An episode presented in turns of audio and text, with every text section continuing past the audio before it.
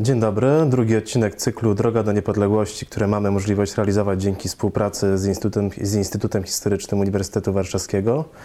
E, Ze mną w studiu Wszechnicy jest profesor Maciej Micielski z Zakładu XIX wieku. E, Będziemy rozmawiali o księciu Franciszku Ksawerym Drudzkim Lubeckim, osławionym ministrze skarbu Królestwa Polskiego. E, Ale zanim spytam o Drudzkiego Lubeckiego, wróćmy do 1815 roku. E, Chciałem pana profesora spytać, czy to państwo e, powstałe po e, epopei wojen napoleońskich, w których Polacy jakby nie było byli stroną przegraną, stare, starym jako królem, z, ale jednak z własną konstytucją, z własną armią. Czy to był wtedy powód do radości, z jakimi problemami to państwo się zmagało, przed jakimi wyzwaniami stało?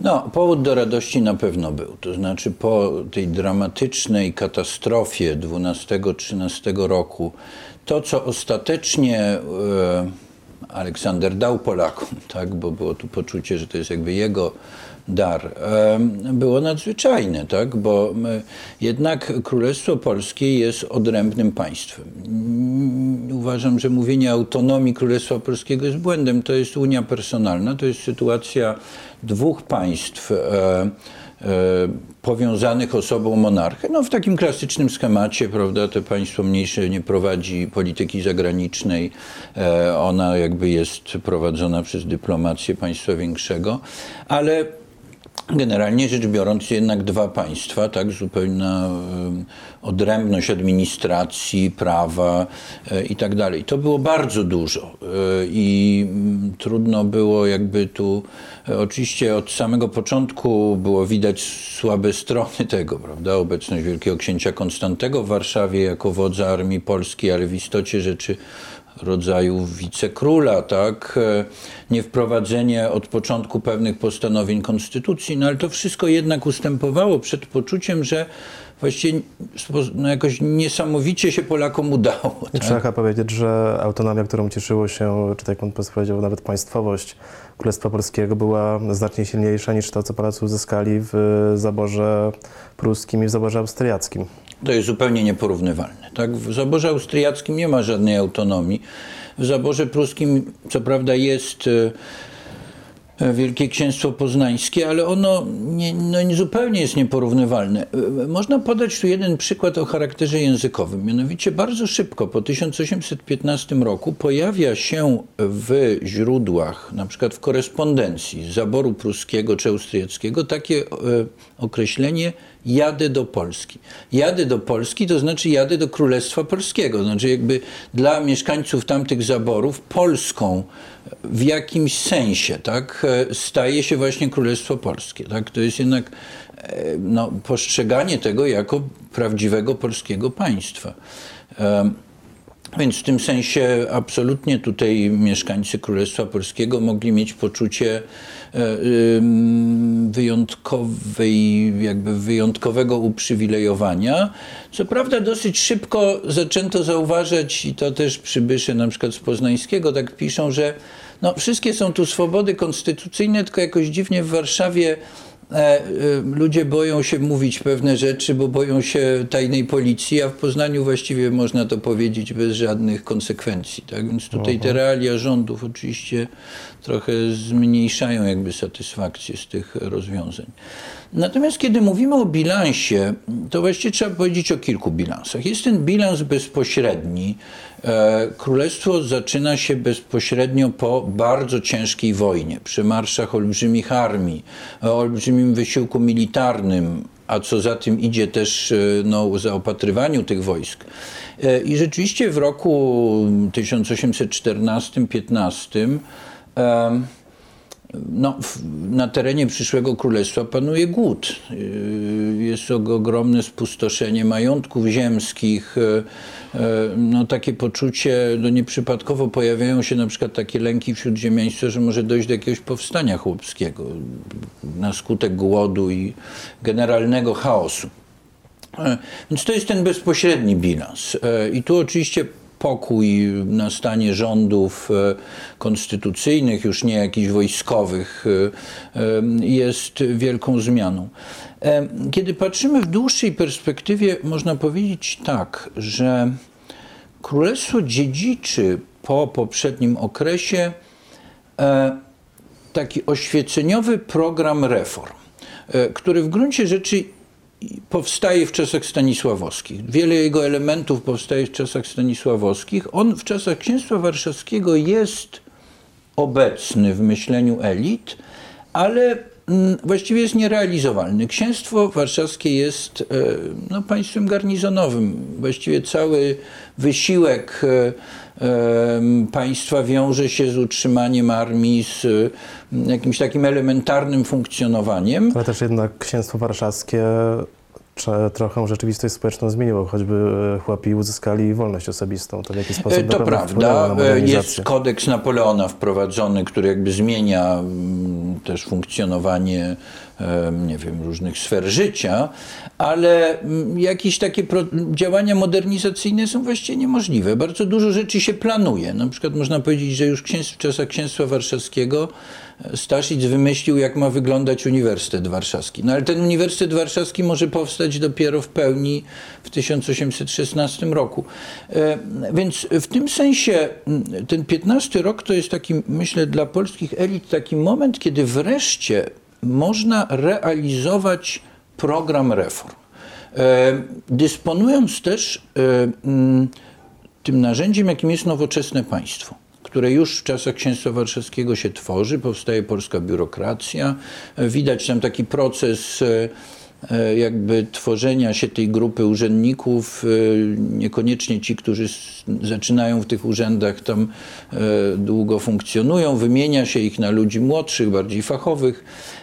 I to jest powiedziałbym może taki najistotniejszy bilans, to znaczy właśnie to poczucie mm, że są takie reformy, o których bardzo długo się mówiło, e, które no, wydają się oczywiste, powinny być przeprowadzone, a z, od kilkudziesięciu lat się tego zrobić e, nie dało i teraz właśnie jest ten moment, kiedy to będzie możliwe. E, Oprócz tego, że mówi Pan Profesor o kwestiach gospodarczych, o reformach, jest też kwestia e, ziem litewskich, które cały czas są postrzegane jako ziemie polskie i e, ówczesne elity mają nadzieję, że zostaną do Polski, e, do Królestwa Polskiego przyłączone. Jak, jak ta sytuacja wygląda? No, to nie są tylko nadzieje, bo jest taka zapowiedź. W e, akcie końcowym Kongresu Wiedeńskiego jest takie sformułowanie, że cesarz Rosji zastrzega sobie wewnętrzne rozszerzenie Królestwa Polskiego. Wewnętrzne rozszerzenie, czyli o Litwę właśnie, tak? powiększenie o e, gubernie zachodnie cesarstwa. I to jest pewna obietnica, która funkcjonuje e, w Królestwie. E, mm, w bardzo dużym stopniu legitymizując władzę. To znaczy, można mieć zastrzeżenia, że konstytucja jest łamana, można mieć zastrzeżenia, że nie wiem, system rządów jest represyjny, ale ciągle w perspektywie jest to ro- rozszerzenie wewnętrzne, które Aleksander cały czas obiecuje do końca. To znaczy, tuż przed śmiercią Aleksandra odbywa się e, trzeci Sejm Królestwa Polskiego w 1825 roku i tam Aleksander o tym mówi. Bardziej w rozmowach prywatnych z politykami czy z osobami z elit, ale mówi. Ta obietnica jest stale obecna. Ona e, znika w momencie, kiedy pojawia się, kiedy wstępuje na tron Mikołaj I. On nie podtrzymuje tego i myślę, że to jest dosyć niedoceniony element jakby załamania się właśnie takiej legitymizacji tego systemu politycznego. E, e, Nawiasem mówiąc, e, to jest kontynuacja pewnego funkcjonowania systemu politycznego, który, która była już charakterystyczna dla czasów Księstwa Warszawskiego, bo właśnie tak funkcjonuje Księstwo Warszawskie. Ma jakiś tam kształt terytorialny, ale jakby cały czas jest ta nadzieja, że to jest tylko zaczątek tej tego prawdziwego polskiego państwa. Aleksander podtrzymuje to. Zresztą są tu pewne działania. y, Na Litwie powstaje tak zwany Korpus Litewski pod dowództwem wielkiego księcia Konstantego, który jest przecież wodzem naczelnym Armii Królestwa. Y, Ten Korpus Litewski ma mundury w barwach polskich, służą tam Polacy, więc tak no może się wydawać, że to są jakieś y, takie działania właśnie w kierunku już idące tego wewnętrznego rozszerzenia. No, Skoro jesteśmy przy ziemiach litewskich, możemy wrócić do naszego bohatera, Mhm. czyli księcia druskiego lubeckiego. Bo on tak naprawdę w Warszawie pojawia się w 1813 roku, w momencie, kiedy e, wojska rosyjskie okupują księstwo Mhm. e, i z polecenia cara trafia do Rady, do Rady Stanu, do, tymczaso- do tymczasowej Rady Stanu Mhm. Księstwa Warszawskiego. E, Tylko, że zdaje się, że wcześniej był znany raczej w Petersburgu niż w Warszawie. W jaki, jak wyglądała jego kariera publiczna, zanim e, w tej radzie się znalazł? No bardzo zupełnie inaczej niż kariera przeciętnego warszawskiego polityka tej epoki, bo e, kiedy spojrzeć powiedzmy właśnie na stan z roku 1815 i następnych kilku lat, królestwem rządzi ta sama elita, która rządzi księstwem warszawskim. Tutaj jest ogromna kontynuacja personalna. E, A to są przede wszystkim działacze z okresu Sejmu Czteroletniego. W ogóle w rządzie większość stanowią byli posłowie na Sejm Czteroletni. Oczywiście posłowie ze Stronnictwa Patriotycznego, już targowiczanie są, są jakby usunięci tutaj z, z elit. E, posłowie, działacze różnych władz e, z czasu Sejmu Czteroletniego. E, duża część tych ludzi ma też doświadczenie insurekcji kościuszkowskiej. No, w pierwszym rządzie Królestwa ministrem sprawiedliwości jest Tomasz Wawrzecki, czyli naczelnik powstania po, po Kościuszce. I co najmniej do roku 1820 a tu taką graniczną datą, bardzo istotną, jest zdymisjonowanie Stanisława Kostki-Potockiego jako ministra oświecenia i wyznań. E, Co najmniej do tego momentu to, to jest ta elita, która rządzi. Przepustką do rządzenia jest tak naprawdę aktywność polityczna po właściwej stronie w czasie Sejmu Czteroletniego. No, można powiedzieć, że Wawrzecki był osobą znaną, bo jednak był naczelnikiem powstania po Kościuszce, insurekcji, Mhm. natomiast e, Drucki Lubecki wziął się, wziął się praktycznie znikąd. Skąd jakby No, ta kariera? Życiorys Druckiego Lubeckiego jest zupełnie inny. On jest oczywiście młodszy, tak? No jak zaczyna się Sejm Czteroletni, ma 10 lat. Problem w tym, że kiedy zaczyna się Sejm Czteroletni, e, Lubecki jest w korpusie kadetów w Petersburgu. Tak? Jego ojciec jest lokalnym działaczem tam e, powiatu pińskiego, uczestniczy jakby w polityce Rzeczpospolitej. Natomiast dwóch swoich synów oddaje do wojskowej szkoły w Petersburgu. E, jest w tym korpusie kadetów. Potem e, jest, e, uczestniczy w walkach wojsk rosyjskich w, we Włoszech, tam w 98-99 roku, pod dowództwem Suworowa, tak? I to jest oczywiście bardzo Że, potem... rzeźnika Pragi.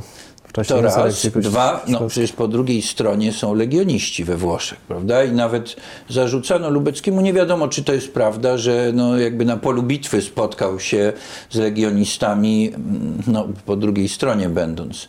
E, e, to, to zważywszy na to, jaką, jak dużą rolę odgrywa legenda Legionów jeszcze w Królestwie, Legionów jako takiego pomostu między tą Polską przedrozbiorową, a tą odrodzoną e, po rozbiorach jest e, dosyć mocnym zarzutem. I rzeczywiście jego kariera potem e, jest związana z, z Grodnem, on jest tam marszałkiem szlachty, jest związany z opcją prorosyjską, z z tą grupą, która, no, której jakby przewodzi czy patronuje Adam Jerzy Czartoryski, która liczy na odrodzenie państwa polskiego przez Aleksandra.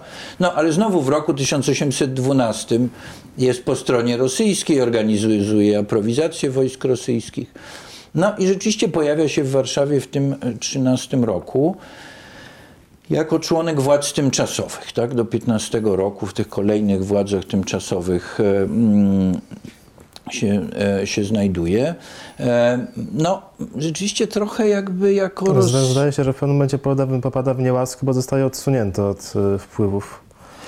Nie, nie trafia do władz Królestwa Polskiego, ale to trudno powiedzieć, żeby był aż tak w niełasce. Zostaje gubernatorem grodzieńskim, wileńskim, e, a później negocjuje przez kilka lat z Prusami i Austrią e, kwestie rozliczeń, e, już rozliczeń rzeczywiście po, księ, po księstwie warszawskim, rozliczeń z Prusami i Austrią, zresztą z dużym sukcesem.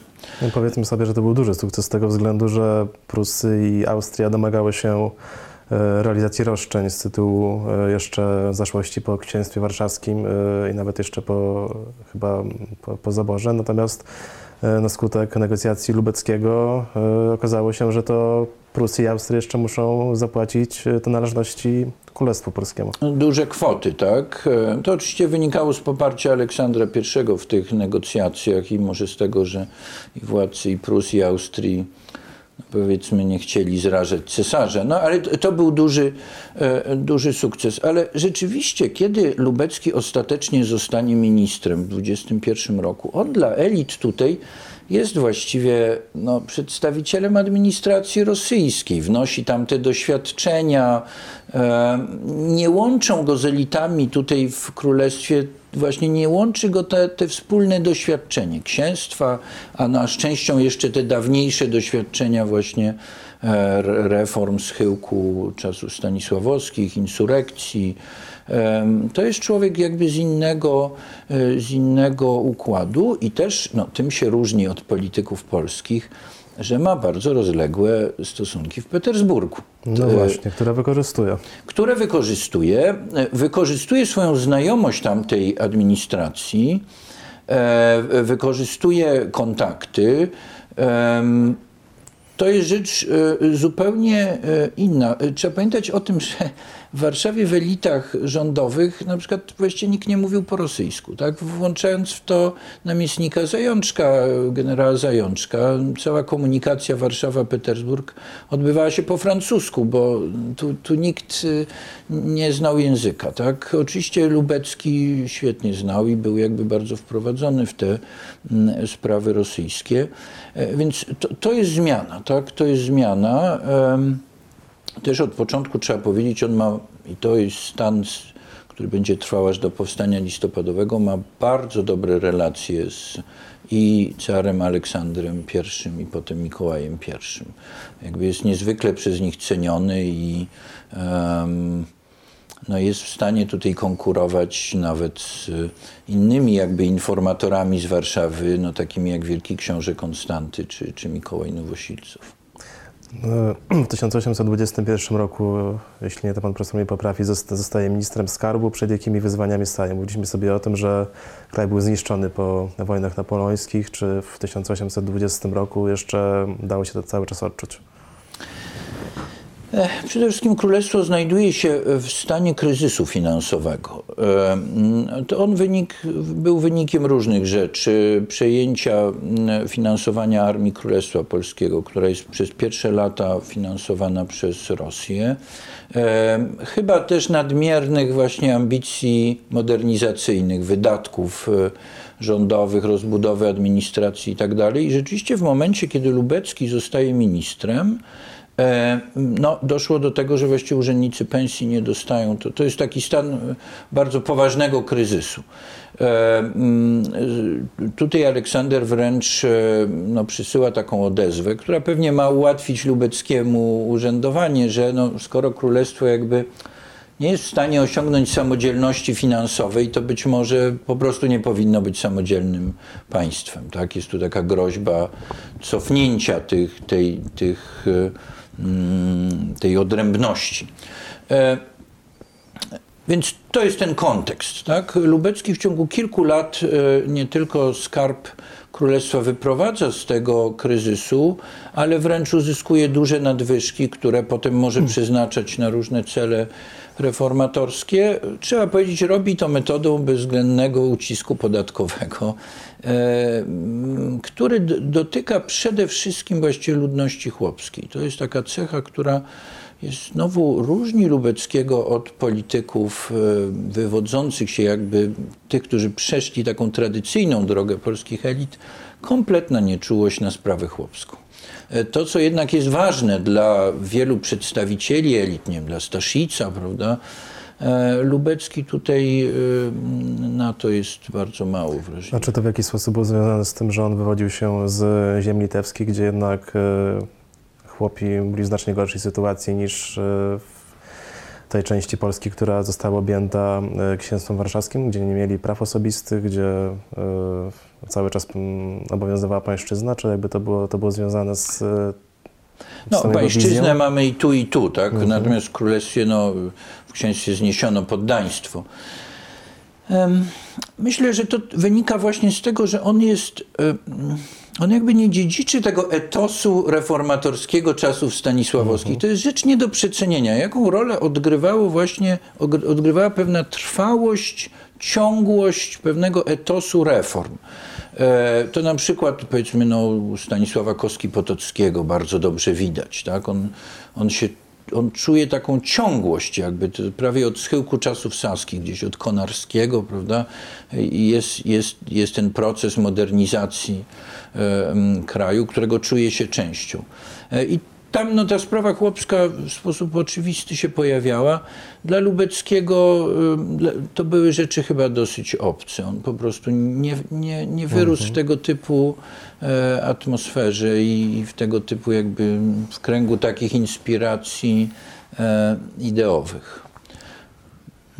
Kwestia chłopska to raz, e, czyli kwestia fiskalna, natomiast Drucki Lubecki też zasłynął tym, że modernizował gospodarkę e, Królestwa Polskiego, e, czy może że był takim technokratą też sam w swoim majątku w Szczuczynie e, wprowadził wiele, e, wie, wie, wie, wie, wie, wiele ma, ma, maszyn, które nie były w, wcześniej na mm, ziemiach polskich używane. Jakby tutaj też e, dążył do uprzemysłowienia e, Królestwa. Na pewno, tak. E, Tutaj e, oczywiście znowu e, Lubecki nie jest tu pierwszy, bo te e, działania związane z tworzeniem przemysłu wcześniej przede wszystkim patronuje czy kieruje nimi Staszic. E, Ale e, na pewno tutaj mamy program rozwoju przemysłu, e, przemysłu e, metalowego, hut, kopalni, tak, e, po części w tym tradycyjnym obszarze, e, czyli e, na Kielecczyźnie, tak, jeszcze to są te, tam, ten przemysł istnieje jeszcze w XVIII wieku w dobrach, e, w dobrach biskupów krakowskich, potem to jest upaństwowione i, i tam, tam się tworzy. Wszystkie te inwestycje nad rzeką Kamienną, najbardziej znane, e, zaczyna e, e, w gruncie rzeczy z punktu widzenia no, dłuższej perspektywy ważniejsze jest powstawanie przyszłego Zagłębia Dąbrowskiego. To też są już inwestycje z lat dwudziestych, no, które w końcu doprowadzą do powstania tego jednego z najważniejszych w Królestwie mm, mm, rejonów czy ośrodków przemysłowych. Pewną rolę Lubecki odegrał też w tworzeniu się Łodzi i w ogóle całego tego ośrodka włókienniczego. Tu Łódź zresztą nie jest najważniejszym, do 30 roku nie jest wcale najważniejszym ośrodkiem. Zgierz jest może, może ważniejszy. E, mm, Głównie mm, samo tworzenie tych ośrodków mm, to raczej to tworzą lokalni urzędnicy, tacy jak Raj, Rajmund Rębieliński, natomiast e, bardzo dużo ten, e, te, ten, ten przemysł zawdzięcza polityce celnej Lubeckiego, który bardzo konsekwentnie no, prowadzi taką politykę protekcjonalistyczną, prawda, e, która powoduje, że mm, jakby zablokowany zostaje eksport sukna pruskiego na wschód, e, z Prus do Chin tak naprawdę i w to miejsce wchodzi Łódź. Tak, wchodzi Łódź, bo Łódź i ten cały okręg łódzki produkuje tak naprawdę na rynek dalekowschodni, nie na krajowy.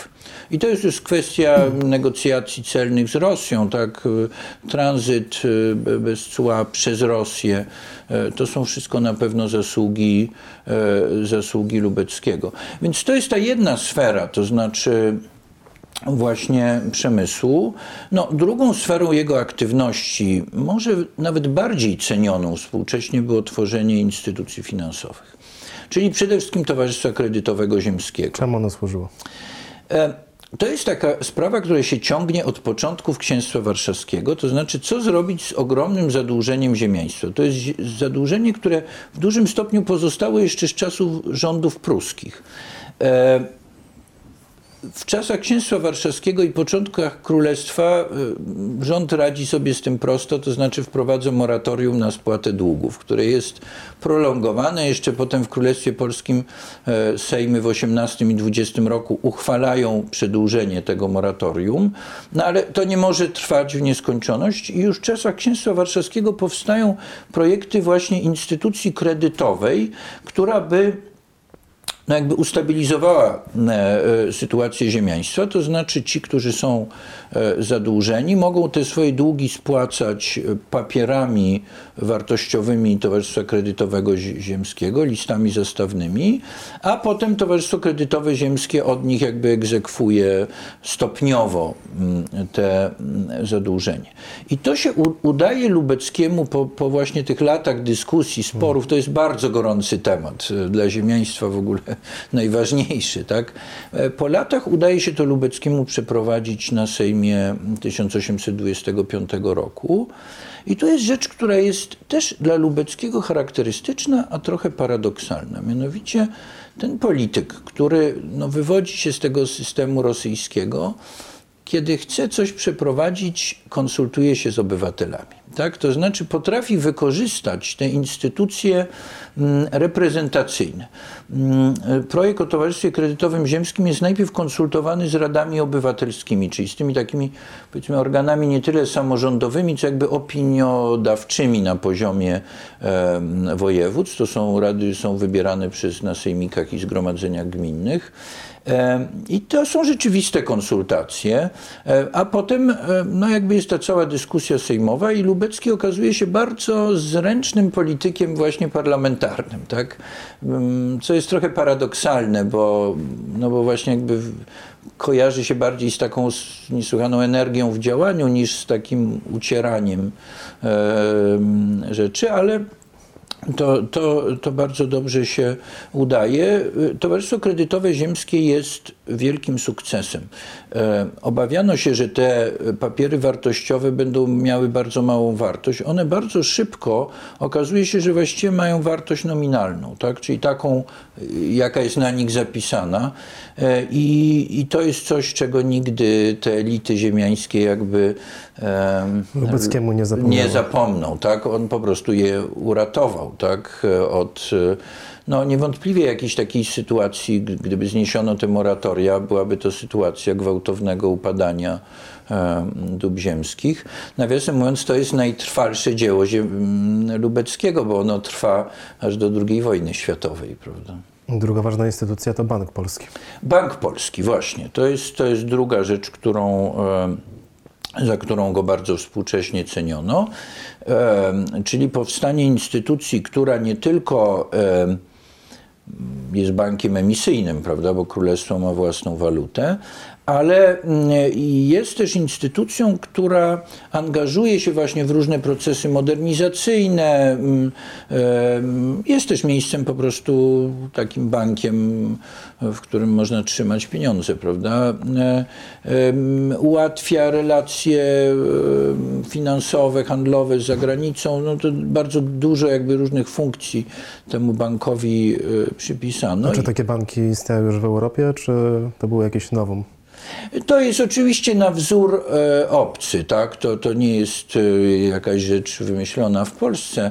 E, mm, no, pewna specyfika Banku Polskiego polega na tym, że od początku on jest traktowany jako właśnie takie narzędzie służące modernizacji, prawda? On ma obsługiwać jakby różne działania państwa, e, które no, wiążą się z modernizacją e, kraju. No powiedzmy sobie, że trochę ta polityka Lubeckiego polega na tym właśnie, że jeśli chodzi o rozwój przemysłu, jednak korzysta z tego, że sprowadza do Polski przemysłowców z zagranicy, a tutaj ten Przede ka- kapitał wszystkim- lokalny jest bardzo słaby i mm, chyba stąd wynika właśnie powstanie Banku Polskiego, żeby napędzać te inwestycje lokalne.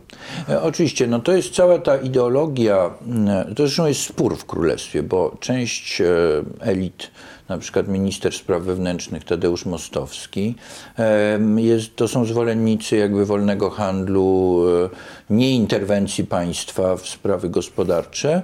E, Lubecki jest, e, należy do tych polityków królestwa, zresztą takich jak na przykład Staszic, którzy uważają, że w państwie zacofanym ten pierwszy impuls musi dać państwo. Tak? To państwo musi właśnie zaangażować kapitał, ale też państwo musi doprowadzić do powstania fachowych kadr, s- czyli na przykład wspierać jakichś przedsiębiorców zagranicznych, którzy by przyszli do królestwa z jak jakąś nowo, no, now, nowym rodzajem przemysłu, prawda? Żeby właśnie wytworzyć, e, wytworzyć e, kadry. No i Bank Polski to jest jakby, no, no trzeba go widzieć w tym kontekście, znaczy w kontekście właśnie takiej polityki państwowej, która ma wyprowadzić kraj jakby z pułapki zacofania. Tak? To jest taka refleksja, że może i ten Adam Smith ma rację, tak w ogóle, ale gdzie indziej, prawda? W, w, w, krajach rozwiniętych, w Anglii na pewno tak. Natomiast e, my, my, my jakby nie możemy sobie pozwolić na coś takiego w warunkach takiego zacofania, bo e, nie wytrzymamy konkurencji, a przede wszystkim właśnie nie mamy ani kadr, ani jakby tej całej infrastruktury, prawda? To wszystko musi jednak powstać z udziałem państwa. Pan profesor mówił o Adamie Smithie, o pewnej istniejącej wiedzy ekonomicznej, natomiast współcześnie zarzucali Druckiemu Lubeckiemu na przykład e, Stanisław Staszic, że on był nieukiem, który nie miał żadnych podstaw teoretycznych do prowadzenia e, swojej polityki. Czy to jest prawda? Czy on był takim samoukiem, czy, czy jednak jakoś takie twarde teoretyczne podstawy posiadał? Ten Koźmian, który go nie lubił, należał do tej jakby konkurencyjnej grupy Tadeusza Mostowskiego pisał o nim w pamiętnikach, że to zgoła idiota. Tak? E, no nie zupełnie tak. To znaczy mm, e, Lubecki jest na pewno człowiekiem niesłychanie inteligentnym, zdolnym i bardzo szybko przyswajającym sobie różne umiejętności.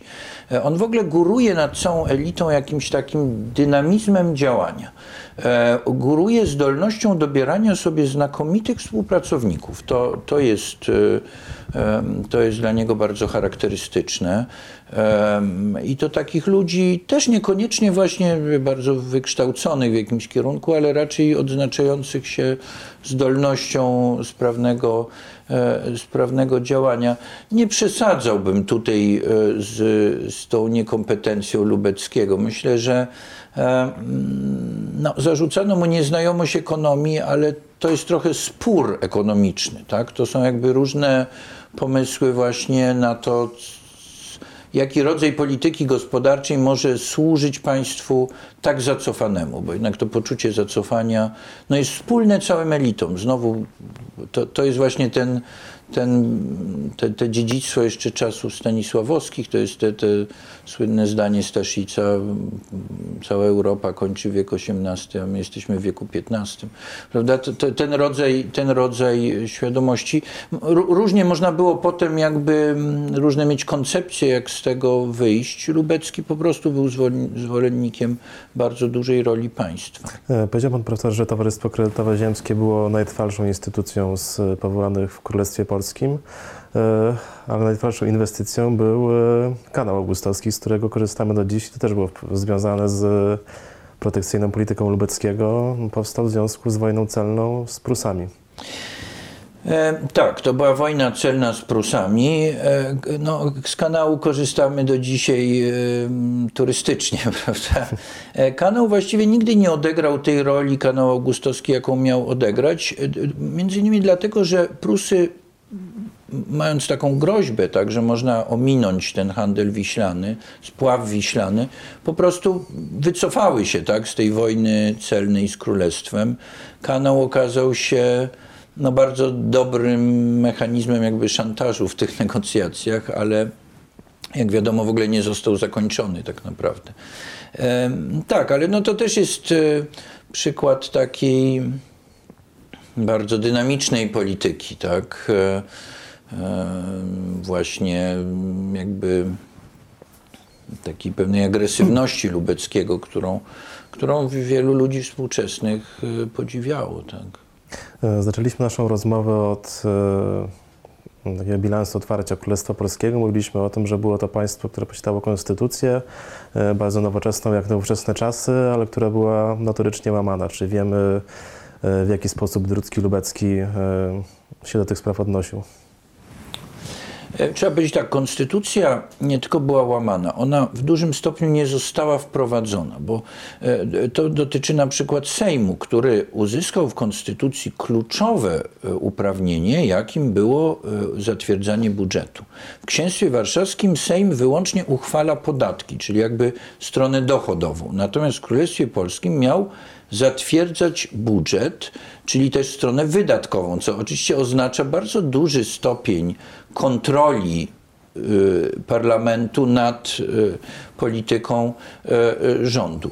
Nigdy tego nie wprowadzono. Nigdy, ciągle to odkładano. Nie, jakby ciągle mówiono, że jeszcze ten budżet konstytucyjny nie może powstać, bo jeszcze tam właśnie nie da się ułożyć budżetu, bo jeszcze są negocjacje z innymi państwami właśnie dotyczące jakichś zadłużeń i tak dalej. I tak to trwa do 30 mm, roku. Lubecki nie śpieszył się, żeby przedkładać Sejmowi budżet, bo oczywiście byłoby to bardzo dla niego em, jakby ograniczające jego działania. No myślę, że Lubecki do konstytucji ma stosunek pragmatyczny. To znaczy, kiedy jest mu wygodnie, to broni jej.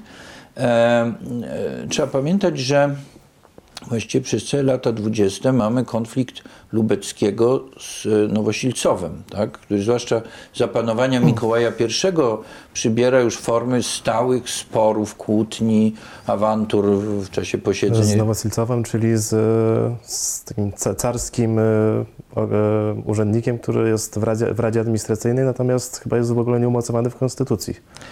E, Nowosilcow formalnie jest kimś w rodzaju ko- konsula rosyjskiego w Warszawie. Formalnie jest tym komisarzem carskim, który tam dba nie wiem, obywateli Rosji w Warszawie, stosunki handlowe i tak. Natomiast oczywiście jego zasadniczą rolą jest e, no, pilnowanie rządu, ale też do pewnego stopnia Wielkiego Księcia Konstantego, a przede wszystkim on za czasów Aleksandra jest stałym informatorem, to znaczy pisze raporty regularnie i cesarz podejmuje decyzje na podstawie raportów, no właśnie przychodzących konstytucyjną drogą od ministrów, namiestnika, ale równocześnie raportów e, Nowosilcowa. W korespondencji są takie sformułowania, że cesarz jeszcze nie zajął się tą sprawą, bo czeka na raport Nowosilcowa, prawda? Zawsze jest te równolegle jakby spotykają się te, te dwa kanały e, przepływu informacji. E, Za Mikołaja rola e, e, za panowania Mikołaja I rola Nowosilcowa bardzo maleje. On właśnie traci prawo pisania raportów. Mikołaj go niespecjalnie ceni. Nowosilcow staje się raczej doradcą Wielkiego Księcia Konstantego w sprawach królestwa. No ale to jest taki spór. Za panowania Mikołaja I tak naprawdę jest to ciągła wojna Lubeckiego z Konstantym. Tak?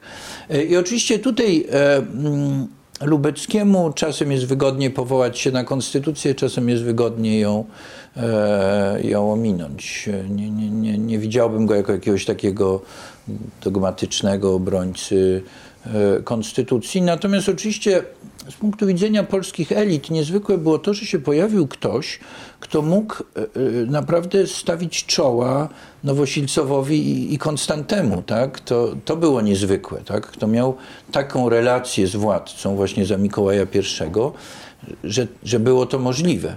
Ale jak wykazało się pełną niezależnością. Mamy sprawę sądu sejmowego nad e, członkami Towarzystwa Patriotycznego i tutaj, jak twierdzi część jego biografów, Drucki Lubecki doprowadził do tego, że nie stali przed sądem wojennym, tylko przed sądem sejmowym, który potraktował ich dużo łaskawiej niż e, mógłby to zrobić sąd wojenny.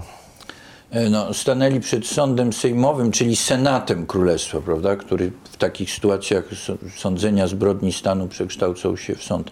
E, tak, to chyba Lubecki, e, czy nawet chyba można tak przyjąć, że on to przeprowadził.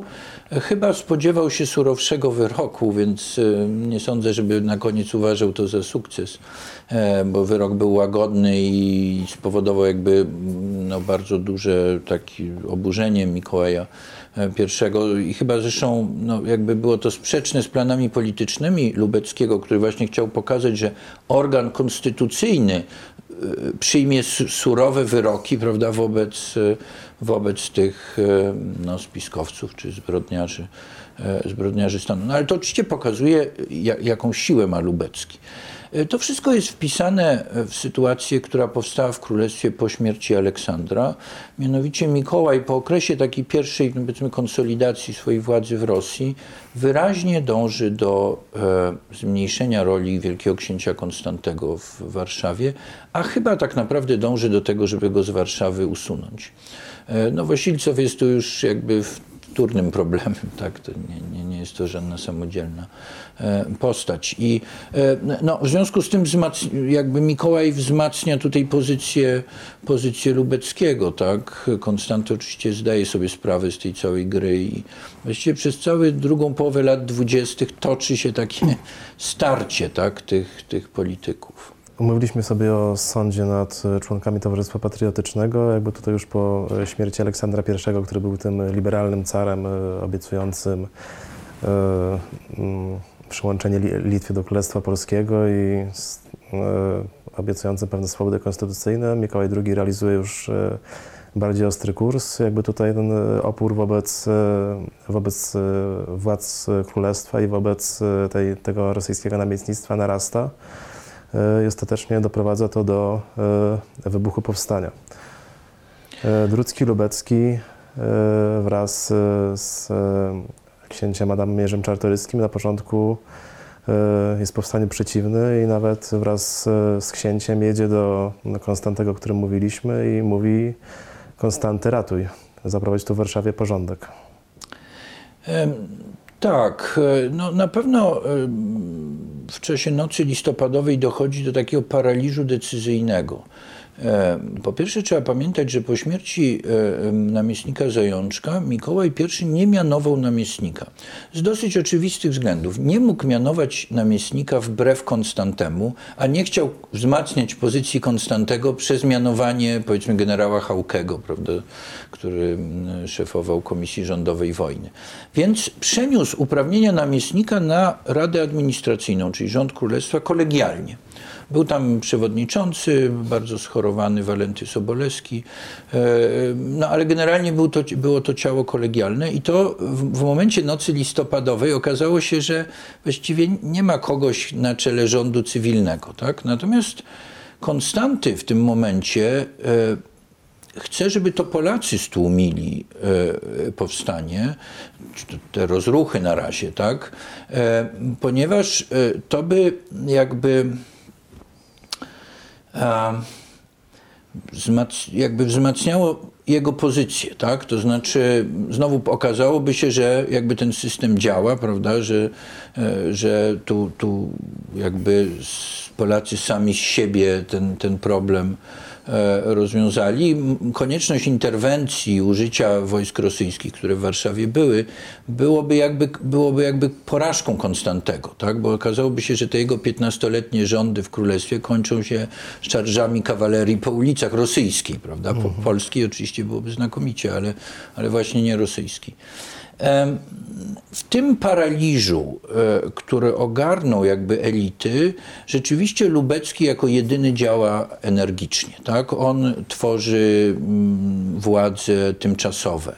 E, Doprowadza do tego, że Rada Administracyjna kooptuje e, kilka osób popularnych, na przykład Niemcewicza. Tak? Adam Jerzy Czartoryski w tej radzie jest nominalnie nie uczestniczy od lat w jej, w, jej, w jej pracach. Więc na koniec powstaje sytuacja, w której e, rano, tak, e, jako nowy rząd wyłania się stary rząd z kooptowanymi nowymi członkami. Tak? To jest jakiś sukces Lubeckiego w sensie no, opanowywania tej e, sytuacji. Natomiast rzeczywiście nie udaje się Konstantego skłonić do energicznych działań. No to chyba też pewne cechy charakteru grały rolę. Konstanty był człowiekiem brutalnym i em, twardym bardzo, ale w tej sytuacji kryzysowej po prostu stracił chyba trochę głowę i jakby nie, nie, nie potrafił się e, zdecydować. Po, nocy listopadowej mamy taką sytuację, że y, w Warszawie jest rząd, wojska rosyjskie y, wycofują się z królestwa. Przez to i rząd tymczasowy przystępuje do negocjacji z carem Mikołajem II, chcąc zachować pewną autonomię i wysyła Druckiego Lubeckiego z y, misją do Petersburga. Najpierw powstaje dyktatura. Prawda? Po, po kilku dniach tych rządów e, jeszcze jakby starego rządu władzę obejmuje generał Chłopicki jako dyktator. Znowu wydaje się, że nie bez udziału Lubeckiego. E, Gdzieś tam w tle e, tu jakieś działania są prowadzone. Chłopicki generalnie no, nie wierzy w powodzenie wojny z Rosją, chce negocjacji i rzeczywiście jako negocjator zostaje wysłany dwie osoby, to znaczy Lubecki i z Izby Poselskiej poseł Jan, Jan Jezierski. W różnych wspomnieniach są takie stwierdzenia, że Lubecki wzywał do tego, żeby powiększać wojsko, przygotowywać się do wojny z Rosją, prawda, postawić twarde warunki. Trudno powiedzieć, czy to nie była gra e, trochę obliczona na to, żeby się jakoś z tej powstańczej Warszawy wydostać. Tak? E, Myślę, że Lubecki musiał mieć jasność, e, że raczej podróżuje w jedną stronę, to znaczy raczej pewnie do Warszawy nie wróci. E, Ale na co dokładnie liczył, to jest pewna, pewna zagadka. Być może jednak liczył na to, że ma tak e, dobre relacje z carem Mikołajem, że zdoła no, jakoś wynegocjować e, jakieś rozwiązanie, prawda, do którego skłaniał się też przecież Chłopicki. Trzeba powiedzieć, że Drucki Lubecki w swoim krytycznym stosunku, stosunku do powstania nie, nie był odosobniony, jakby to był pogląd większości ówczesnych elit. Na pewno, tak. To znaczy mówimy tutaj o elicie powiedzmy rządowej, tak? Rządowej i jakby takim pewnym otoczeniu tej elity rządowej, towarzyskim, społecznym. E, Tak, to jest e, dla, dla takiej osoby jak na przykład Niemcewicz, który jest wielkim autorytetem patriotycznym, noszonym na rękach, prawda?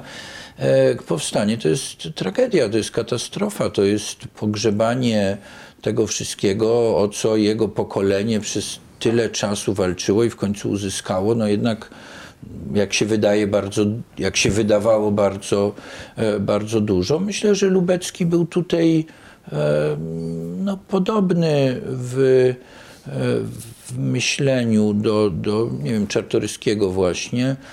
Jest pewną zagadką dla mnie, czy znając znacznie lepiej niż polskie elity i Mikołaja, i elity rosyjskie, bo przecież jakby to, była kwestia nie tylko reakcji cesarza, ale też jakby jego otoczenia, czy rzeczywiście liczył na jakieś dogadanie się? Tu e, trudno, no mamy pewne, widzimy pewne zachowania zewnętrzne, prawda? Natomiast e, trudno wniknąć e, w, w myślenie takie powiedzmy realne, tak?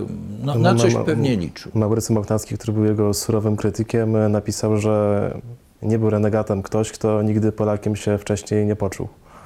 Czy, czy Drucki Lubecki czuł się Polakiem, czy, czy nie? Czy Myślę, że się czuł Polakiem jak najbardziej. E, No tu jeszcze musimy pamiętać o tej pewnej specyfice, że on jest też jakby Litwinem, prawda? To jest pewna specyficzna świadomość tych polityków e, litewskich, właśnie tych, którzy wiązali nadzieję nie z Napoleonem, tylko z Aleksandrem. Nadzieje, które były uprawnione, znaczy wy- wydawało się, rzeczywiście był tak, były takie momenty, kiedy właśnie raczej wydawało się, że to Aleksander, e, powiedzmy w 1805 roku, tak, e, przywróci, przywróci niepodległą Polskę. E, nie, nie myślę, żeby się czuł Rosjaninem. Em, aczkolwiek oczywiście no, właśnie z polityków polskich był najbardziej, można powiedzieć, zadomowiony w tym rosyjskim świecie, co zresztą pokazuje jego późniejsza kariera, bo Lubecki wcale nie popadł w niełaskę na skutek swojej misji do cara Mikołaja. Owszem, w czasie powstania zostaje odsunięty. Mikołaj y, nie chce z nim negocjować w ogóle jako z y, przedstawicielem władz powstańczych, traktuje go jako ministra, który przyjechał, że tak powiem, do, do władcy. Negocjuje z e, Janem Jezierskim właśnie, który wróci do Warszawy i e, no, będzie jakby przedstawiał to stanowisko Mikołaja władzom, Sejmowi, a po powstaniu Lubecki zostanie członkiem Rady Państwa Rosyjskiej będzie odgrywał dosyć dużą rolę w Rosji jako taki dygnitarz, e, nadal bardzo ceniony e, ze względu właśnie na te kompetencje finansowe, gospodarcze. E, Potem przebywa w Paryżu, prowadzi takie negocjacje rosyjsko. No Właśnie to trafia do Paryża już jako carski poseł i tam spotyka się z infamią emigracji. E, no właśnie, tak. Dla tych emigrantów e, on jest w tym momencie już e, zdrajcą. Są jakieś takie niejasne przypuszczenia, że jednak po cichu spotykał się z Adamem Jerzym Czartoryskim. Może tak, może nie, ale no, myślę, że on już w tym momencie rzeczywiście ze sprawami polskimi ma niewiele wspólnego.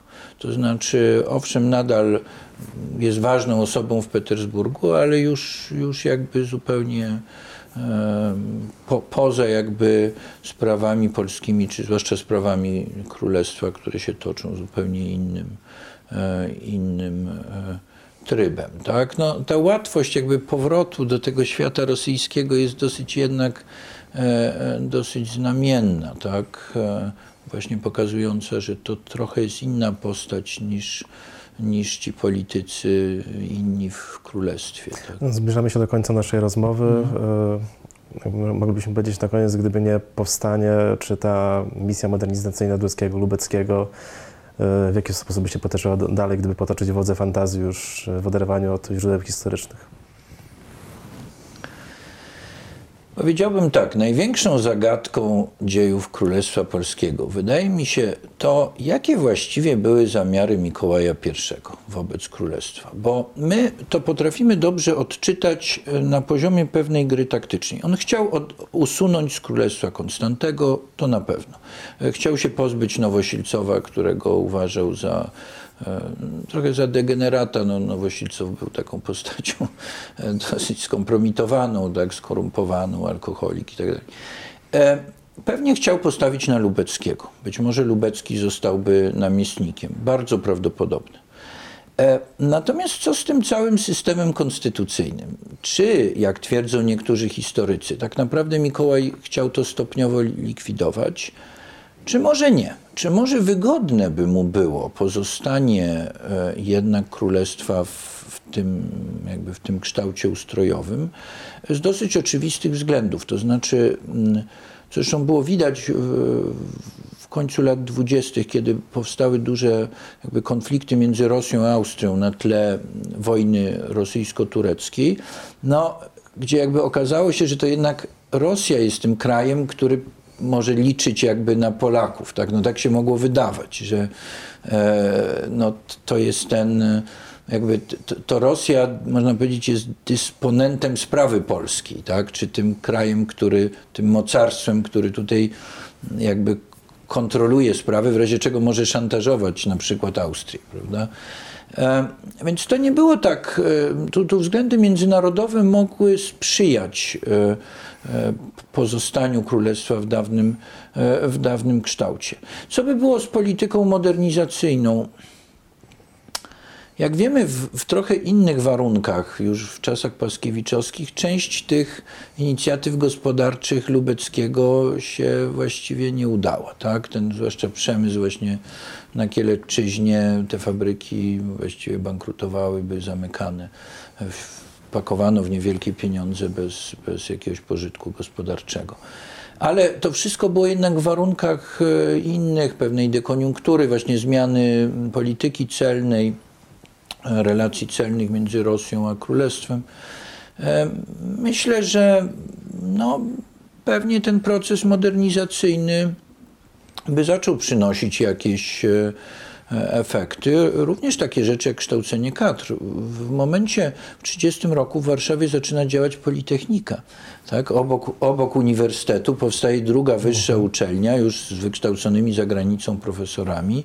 E, Tutaj ten element właśnie tworzenia kadr takich gospodarczych, fachowych, inżynieryjnych, e, to też jest część tego, tego procesu i to by na pewno dalej następowało.